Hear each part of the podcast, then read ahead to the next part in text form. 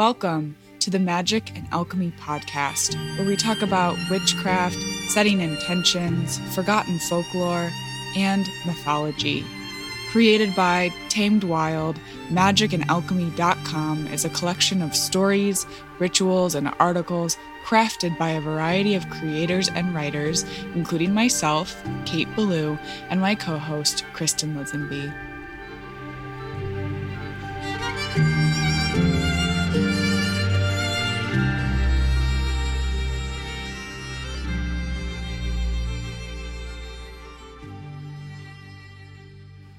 Hello, and welcome back to the Magick and Alchemy podcast. I'm Kristin Lisenby. And I'm Kate Belew. So here we are, the final episode of season two. I know. I'm like crying and also excited. Yeah. the good news is, though, listeners, that we'll have two bonus episodes this summer, and they're going to be conversations with witches who you know and love. So look for one in July and one in August, and then we'll be back in time for the autumn equinox at the end of September with season three.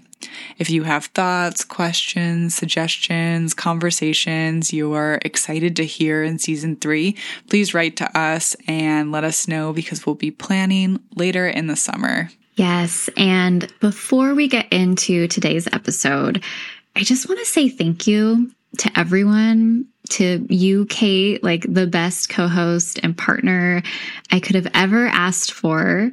Um, thank you for meeting with me every week. And also to Shelby, the head witch in charge and visionary of Tamed Wild, mm-hmm. everyone in the Tamed Wild Coven, Julio, our amazing, patient, kind editor, and of course, our listeners who send us the sweetest messages Thank you for seeing us.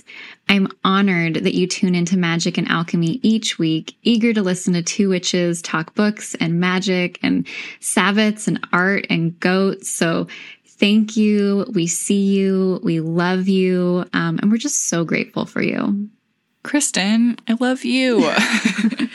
Honestly, this is just such a dream project. I was um, mm-hmm reflecting about our process over the last two seasons the other day, and I was just so damn proud of us for yes. learning in public as we go. You know, two witches who've never met in real life and never recorded a podcast before, you know, and Witch Wide Web. I'm so obsessed with you and I'm so grateful to learn from each other and evolve and change daily in our practices as humans and witches and just, you know, echoing everything you said, Kristin. Thank you, Shelby and Julio. We could not do it without you both. So thank you, thank you, thank you all. Yeah, it truly takes a village. Mm-hmm. Okay, so summer plans. What are you doing? I know last year you did a lot of traveling. I think you even went to Alaska, if I'm not mistaken. So, do you have any travel plans for this summer? Yeah, last summer was wild. I was teaching at a retreat in Tulum um, with our guest earlier in the season, Bobby Klein. You know, I miss yeah. him so much. And I spent a lot of time in Michigan last summer. And, and I did meet Cody in Alaska as he rode his motorcycle to the four corners of the US. But this summer, I'm looking forward to a little bit more of a New York City summer, you know, trips to Fort Tilden, the Catskills. I'm still going to go to Michigan for a little bit for my mom's birthday, and also a quick trip in June for Electric Forest. Um, if any of our listeners will be there, let me know.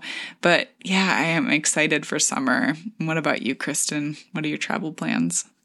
Well, I'm really jealous of your travel plans because I won't be doing much traveling this summer um, because, as you know, we rent out our guest mm-hmm. home um, to travelers and people visiting the Azores um, during this time. It's like the high season. Mm-hmm. Uh, but also, this is when um, my husband and I are so focused on like growing and harvesting the bulk of our produce for the year. Um, so we're kind of tied down, but you know, Taurus moon here. I love my home. So I'll be feeding my wanderlust in other ways, like vicariously living through my friends' adventures and also, you know, just like spending some time exploring summer portals, which we're going to talk about in a little bit here. I'm keeping my eye on that uh, Azores flight tracker, by the way. Yes Please do. Dreams. Um, did you have any favorite parts of season two? Mm, how can one decide? We met so many cool humans and witches this year. Um, I really enjoyed our witchy business series where we mm-hmm. focused on magical practitioners running their own companies. I really, really liked our conversation about Medusa. Uh, also, cannabis magic was really fun. Mm-hmm. And the What is Magic episode, where our listeners wrote in how they view magic and witches and witchcraft. I would like to do another one um, like that, where our listeners contribute to the conversation. Mm-hmm. But what about you? Any moments stick out?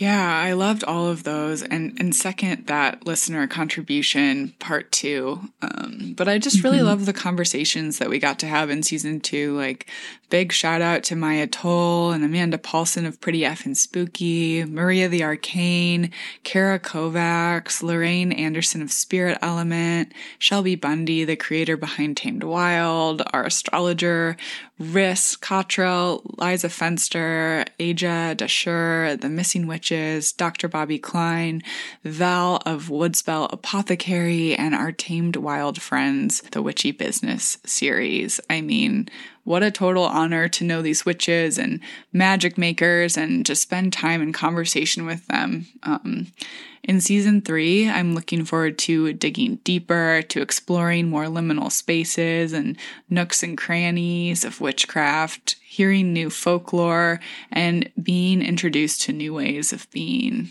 What about you? Yeah, I think just finding more obscure folk tales and fairy tales and myth to share maybe some spooky stories. Um, those are always my favorite. Agreed. So, what have we got for our last episode of season two? Well, I know last year we did an episode on stone circles and spirals, and I sort of want to continue that conversation and branch off, uh, talk about some other summer portals and thresholds for anyone who's like me and unable to leave their home for whatever reason. But before we dive into some summer portals, if anyone wants to hear us talk about the history of Litha, standing stones, labyrinths, or spirals, listen to episode 30 from season one.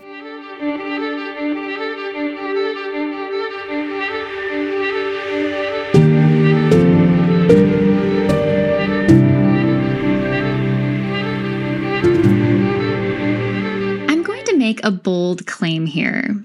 And that is, I think nearly anything can be a portal, so long as we view it that way.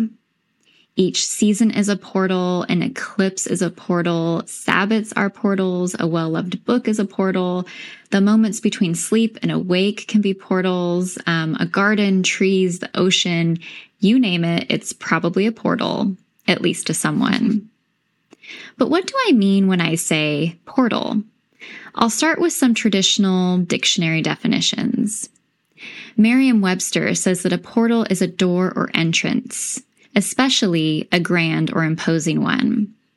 A portal can also be the whole architectural composition surrounding and including the doorways and porches of a church, or the approach or entrance to a bridge or tunnel. And finally, a portal is a communicating part or area of an organism. When I looked up the etymology for portal, it mostly took me back to the Latin word porta, which basically means gate. So no surprise there. But when I began to break down the word and focus on the root, I found some interesting points that I wanted to share. The word portal has ties to the Sanskrit word perayati, which means carries over. Also, the Greek poros, which means journey, passage, or the way. There were other mentions like hordon, an Armenian word which I'm likely mispronouncing, but it means go forward. There is also the Slavonic periti, which means to fly, and my favorite, peratush, from an old Iranian language that references a bridge. And it's that last one, peratush, that points to a portal as a bridge that really struck a chord with me because I often think of portals as bridges connecting multiple worlds or opposing states of being. Sometimes portals are synonymous with thresholds, but not always. In certain cases, we talk about crossing a threshold during times of intense concentration. For witches, this might be when we partake in ritual or spell work, meditation, breath work, trance work, uh, when we're deep in our creative flow, or anytime we depart the physical realm for the spiritual. Often, we can't see these thresholds. They're invisible, but we know they exist we might access this invisible line, this threshold or curtain through certain tools like mirrors, um, elements like fire or water, standing stones, crystals, talismans, pen and paper, or our breath. These things, these tools we use to cross these thresholds, these are what I see as portals. Mm, I love that, Kristin. And it just conjures up the idea of the crossroads for me, too. Like the sort yeah. of space of the in between or the more than real and the possibility and potential of these spaces and moments. Absolutely. And you know, so I was I was thinking about all of this and the fact that I won't be able to travel. It just got me wondering like what are some of the summertime portals that we can access right now?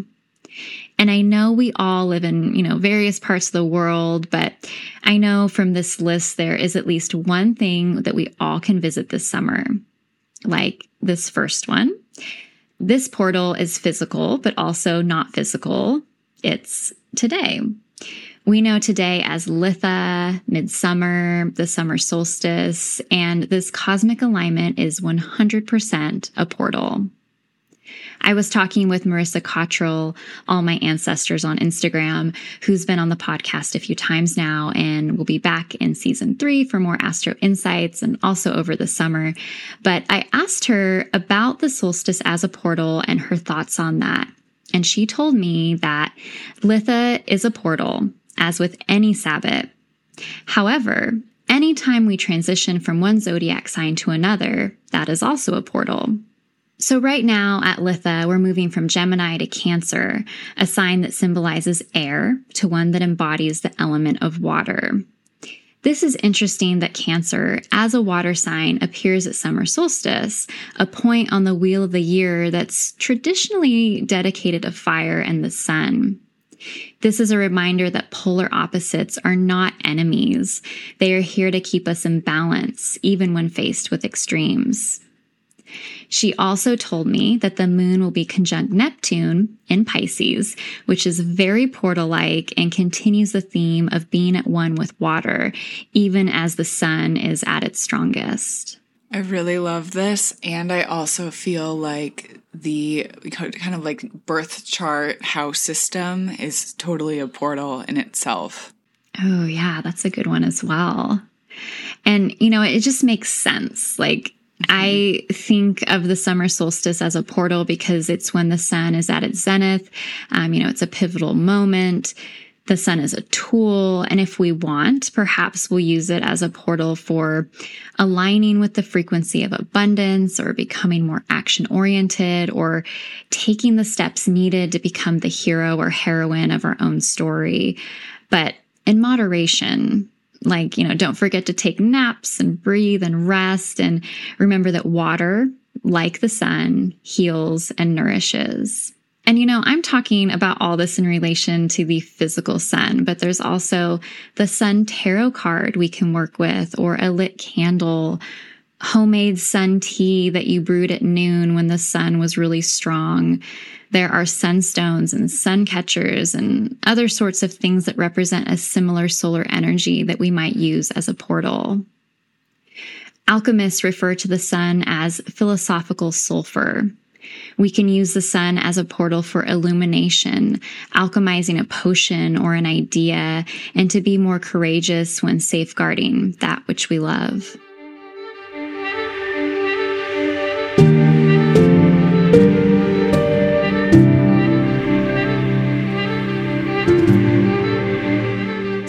This leads perfectly into another summer portal that I love dearly and ties in with what Riss was saying, and that is the ocean. Mm. Truthfully, any body of water can be a portal. So if you live near a lake, like I did growing up, I grew up by um, Lake Shasta, by Mount Shasta. That's definitely a portal. Uh, also, waterfalls, rivers, and even a creek. I love that. Yes. During my research, I came across a passage that was talking about the general symbolism of water. And it said that whether we're talking about fresh water or salt water, the ocean, the rivers, the lakes, all these bodies of water stand for, quote, the sum of all the possibilities of one plane of existence, end quote. I find this so interesting because you know, we know that water is life, and scientists believe that life began in the oceans. And spiritually, the ocean symbolizes creativity, um, you know, both in the literal and metaphoric sense. And as an element, water carries a feminine, receptive, life giving energy. Because water is formless and bodies of water are always moving, especially the ocean, floating in a lake or the sea can serve as a portal when we're calling in transformation, especially if that means transitioning into a newer, updated version of self. If we are hesitant or resistant to change, remember that the ocean is the original shapeshifter. The Chinese philosopher Lao Tzu said that, quote, water never rests, neither by day nor by night. When flowing above, it causes rain and dew. When flowing below, it forms streams and rivers. Water is outstanding in doing good. If a dam is raised against it, it stops. If a way is made for it, it flows along that path. Hence, it is said that it does not struggle, and yet it has no equal in destroying that which is strong and hard. End quote. Mm. These words are just like so beautiful. Mm-hmm. I also want to add that I think bodies of water are great for remembering. You know, they say all life comes from the water and all life will return to it. And so if we believe in many lives, as I know many of us do, it would make sense that water holds memory and by us submerging ourselves in those memories, we have access to these waves of remembrance. It's similar to when you get in the shower and you have like these great aha moments.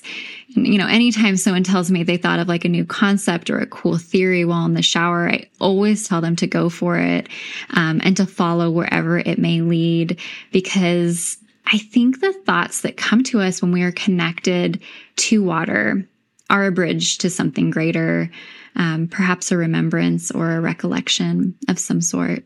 I'm laughing because that's exactly what happened with this episode, isn't it? Like, I was like, okay, here's some thoughts I had in the shower 20 minutes ago. Kristin, what should we do? I was absolutely talking about you. I didn't want to call you out. Um, but yeah, listeners, often Kate will be like, I had this idea for an episode while I was in the shower. And I'm like, okay, we're doing it. So, yeah, today's episode inspired by Kate's shower.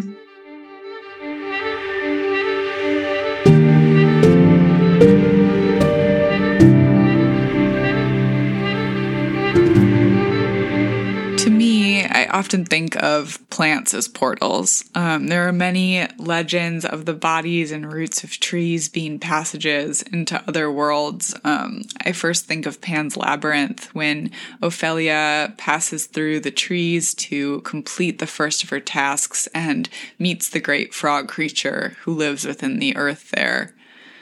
Mythology around the world references the tree of life, the world tree, and points to different trees that are sacred, knowing, and stand guard between this world and the next. DJ Conway wrote in Of Oak, Ash, and Thorn, a book about Celtic shamanic practices. Becoming acquainted with the world tree that stands at the center of the world is very important. This tree is the center post, the connecting link between the present realm of existence and the upper world and underworld. Some use it to descend into the underworld by going through its roots, or use the visualization of a tunnel beneath it, as well as climbing into the tree to reach the upper world. End quote. I often think about the roots of the willow tree that straddle both land and water as a portal, or the great branches and body of oak, the fairies using ash as a doorway between this and the next. And speaking of fairies, mushrooms can be a portal as well. You may have seen fairy rings, arches, and circles of mushrooms on the ground in a meadow or grassy area or in the forest. And this has long been a thought um, that you could kind of travel or fall into the world of the fairies by way of this mushroom circle. So definitely be careful with this portal for mm-hmm. sure. Um, and you know, of course, mushrooms, when ingested, can be a portal um, to literal death if you're not careful. But if you know what you're doing, uh, the worlds within the worlds uh, can be viewed with these fungi. You know, like I mentioned earlier, the crossroad is a portal as well. The crossroads is a space of the in between, the decision, the moment just before a decision or a deal. We've talked about Crossroads in earlier episodes as the place where our beloved Hecate rules supreme, the place of Jay's grave, and the space in American folklore where the talented fiddler trades a soul to the devil. So much like the message from the summer goddess Áine in last week's episode, decisions themselves are portals. Once we decide to do something, the world and our intent is altered and changed. The crossroads are a perfect space to hold us in those moments just before, and this is where magic is made, when we're able to hear our guides more clearly and know just what we must do. I also think of the moon as a portal, which we've spoken about in our moon magic episodes, but all you need to do to interact with this portal, wherever you are in the world, is look up and feel the moon's presence. Depending on the phase and the sign the moon is residing in, the magic is a bit different, and eclipses are some of the most powerful moon portals there are. I invite you to spend a month tracking the moon phase and sign with your mood, feelings, creativity, or all three. Soon you'll have a new view into the world of moon magic and how your body itself is synced up to these cycles. And last of all, I wanted to talk about stones as portals. If you're like me, you may be always paying attention when you're in nature for just like the perfect palm stone, especially by rivers. Um, and like I mentioned last episode, I was taking a geomancy course, and now I can't help but think about how divination is created by and from the earth as portal. In Of Oak, Ash, and Thorn by DJ Conway, quote, Quartz or rock crystals have a magical history around the world. The Celts called them stars within the earth. Some shamanic cultures speak of the introduction of crystals into the body of an initiate. This is not meant to be understood as an actual physical action. The introduction of crystals and or iron bones occurs during a shamanic journey to the other worlds where the great initiation is performed. Certain types of stones were held as magically valuable to the Celts. Dobby stones have a hollow in them, and they were used to call up winds. The hag stone was a stone with a natural hole in it. It was used for protection. Snake stones, not the glass ones used by druids, were probably the fossilized remains of mollusks. A spirally marked stone, they are connected with the labyrinth and the earth dragon of the goddess.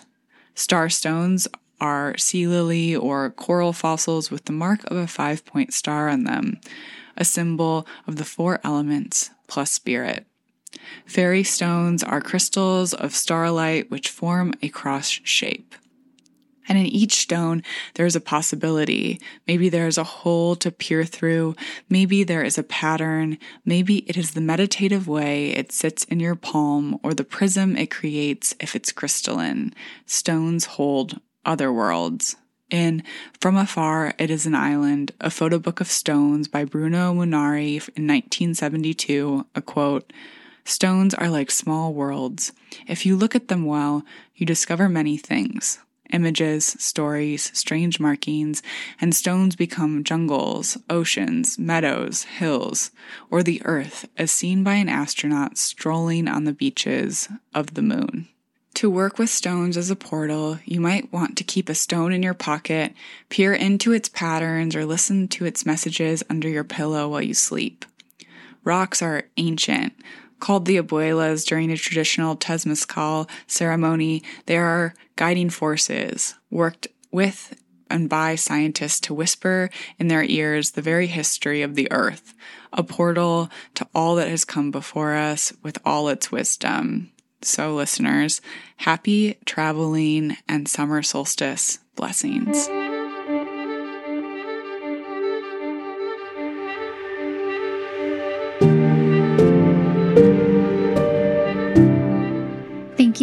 Much for joining us today on Magick and Alchemy, a podcast from Tamed Wild.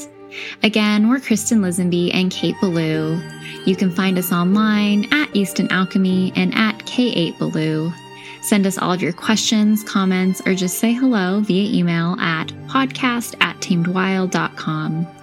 You can view all the amazing offerings from Tamed Wild on their Instagram at Tamed Wild or on the blog magicandalchemy.com. Have a wonderful summer, witches. We hope you will tune in for a couple of our special summer episodes in July and August, and then we'll be back in September just in time for the autumn equinox. Just a reminder that magic and alchemy are always available to those who know where to look for it. So mote it be or something better. Until next time.